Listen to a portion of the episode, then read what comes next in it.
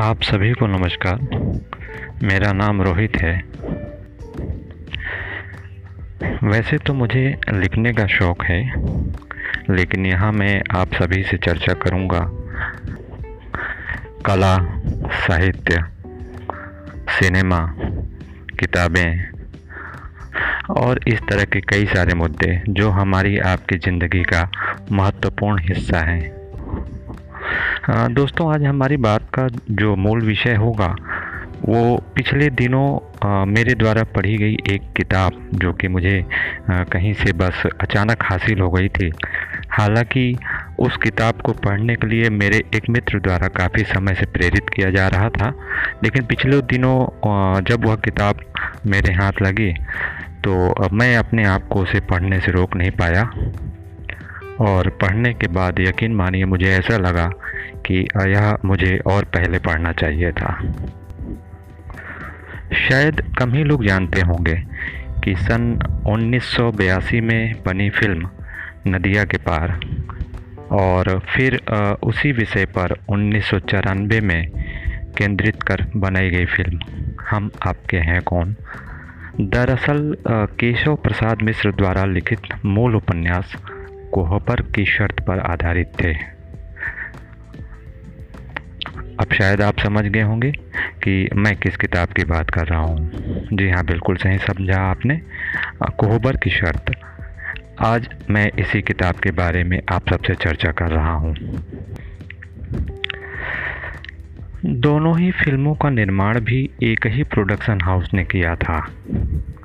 Film नदिया के पार ने तत्कालीन समय में सफलता के कई मानक स्थापित किए और चंदन एवं गुंजा, जो कि मूल उपन्यास कोहबर की शर्त के दो मुख्य पात्र हैं। उनके पावन प्रेम और पावन और कोमल प्रेम ने लोगों के हृदय पर अमिट छाप छोड़ी। कुछ ऐसी कि हर युवा प्रेमी खुद में गुंजा और चंदन को तलाशने लगा। ये तत्कालीन, यानी उस समय की बात है, जब यह फ़िल्म रिलीज़ हुई थी। कालांतर में आई हम आपके हैं कौन? ने भी तत्कालीन समय में रुपले पर्दे पर हर तरफ़ मौजूद हिंसा की तपिश से दर्शकों को पावन प्रेम की शीतलता के एहसास की पवित्र बूंद से शीतल कर दिया। दरअसल यह वह समय था जब पर्दे पर हिंसा अपने चरम पर थी, यानी हर तरफ़ मार धाड़ और एक्शन से भरपूर फ़िल्में रिलीज़ हो रही थी। इस प्रकार इस फ़िल्म के रिलीज़ के बाद लोगों को एक प्रेम से ओतप्रोत फ़िल्म देखने को मिली, जिससे लोगों को बहुत सुखद अनुभव प्राप्त हुआ। इस फ़िल्म ने भी सफलता के कई कीर्तिमान स्थापित किए। हालाँकि, दोनों ही फ़िल्मों का मूल विषय एक ही था, किंतु दोनों की पृष्ठभूमि अलग थी। जैसे नदिया के पार जहाँ मूल विषय को ध्यान में रखकर ग्रामीण पृष्ठभूमि पर बनाई गई थी यानी उसका फिल्मांकन जो हुआ था यानी उस फ़िल्म का जो विषय था उस विषय के हिसाब से जो आ, कहानी में आ, पात्र रखे गए थे वो गाँव की पृष्ठभूमि से थे यानी ग्रामीण पृष्ठभूमि को दर्शाया गया था। वहीं हम आपके हैं कौन? शहरी जीवन शैली की पृष्ठभूमि पर आधारित थे यानी सभी पात्र। इसके सभी पात्र शहरी जीवन शैली से संबंधित थे। वैसे, उपरोक्त दोनों ही फ़िल्में, उपन्यास कोहबर की शर्त के एक ही भाग के आसपास हैं। उपन्यास की मूल कहानी फ़िल्म से बहुत अलग हो जाती है। इस प्रकार देखा जाए तो दोनों फ़िल्मों और उपन्यास के अंत में असमानताएँ हैं। मूल कहानी का अंत दुखद है। जबकि फ़िल्म का अंत सुखद होता है। ऐसा प्रतीत होता है, निर्देशक मूल कहानी को पूर्ण रूप से उतार पाने का साहस नहीं कर पाया है, जिसका अंत दुखद हो। दरअसल, हमारे यहाँ जो निर्देशक हैं और हमारे यहाँ की जो जनता है, वो उसे दुखांत अच्छा नहीं लगता है। उसे फ़िल्मों का जो अंत है, वो सुखद चाहिए होता है। अतः इसको ध्यान में रखते हुए ज़्यादातर निर्देशक यह कोशिश करते हैं कि फ़िल्मों का अंत सुखद ही हो, जैसा कि इस फ़िल्म के साथ भी हुआ। उत्तर प्रदेश राज्य के पूर्वांचल के शहर बलिया में स्थित दो गाँव, बलिहार और चौबे छपरा को पृष्ठभूमि में रखकर लिखा गया यह उपन्यास पढ़ते समय जैसे पाठक को उसी दुनिया में ले जाता है। कहानी के पात्र गुंजा और चंदन के पवित्र प्रेम का जीवंत चित्रण एवं लेखक द्वारा लिखित गाँव का वर्णन काल्पनिक न होकर ऐसा जान पड़ता है जैसे घटनाएँ पाठक के आसपास घटित हो रही हों। गाँव की सादगी में जीते हुए यौवन की दहलीज पर पहुँचे चंदन और गुंजा के बीच पवित्र प्रेम का अंकुरण और उसकी कोमलता के साथ भाग्य और विधाता की नियति के खेल के आगे इंसानी मजबूरियों के सदृश कांटे भी हैं। उपन्यास की कहानी में एक ऐसा प्रेम है जो पारिवारिक जिम्मेदारियों की जटिलताओं को बखूबी संभालता है और सामाजिक वर्जनाओं की भी कद्र करता है। कहानी में एक समय ऐसा भी आता है जब गुंजा और चंदन का प्रेम पाठक को इस कदर अभिभूत कर देता है कि पाठक प्रेममय हो जाता है।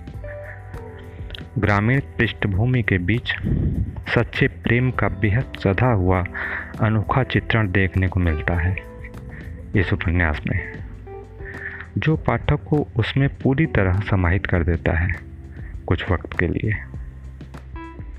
हालाँकि मूल उपन्यास की कहानी में नियति के काले साय के बीच प्रेम मजबूर हो जाता है। अतः उपन्यास का अंत दुखद है। वहीं उक्त कहानी पर बनी दोनों ही फ़िल्मों में अंत सुखद है। मध्यांतर के बाद तो फ़िल्म मूल कहानी से काफ़ी अलग होने लग जाती है। मूल कहानी प्रेम का वास्तविक चित्रण करती है, जहाँ दो प्रेमियों के बीच देह का आकर्षण नहीं, बल्कि आत्मा और भावनाओं का मिलन है। एक ऐसा प्रेम है, जहाँ देह करीब होते हुए भी वो एक दूसरे की आँखों के रास्ते, दिलों में उतर भावनाओं के दरिया किनारे अपनी अलग ही दुनिया बसा लेते हैं। मूल कहानी में एक ऐसा प्रेम है, जिसे खोकर भी पाना आता है। एक ऐसा प्रेम है जो मरता नहीं अमर होता है।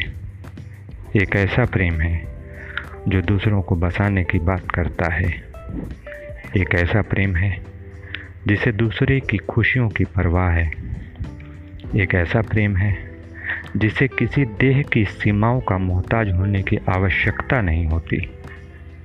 वह प्रेम, जो हम सब, बल्कि यह पूरा समाज, पूरी मानव सभ्यता कहीं पीछे, बहुत पीछे छोड़ आए हैं।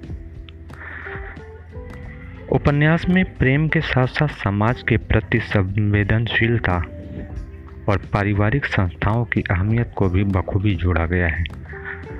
फलस्वरूप, अंततः प्रेम को त्याग करना ही पड़ता है।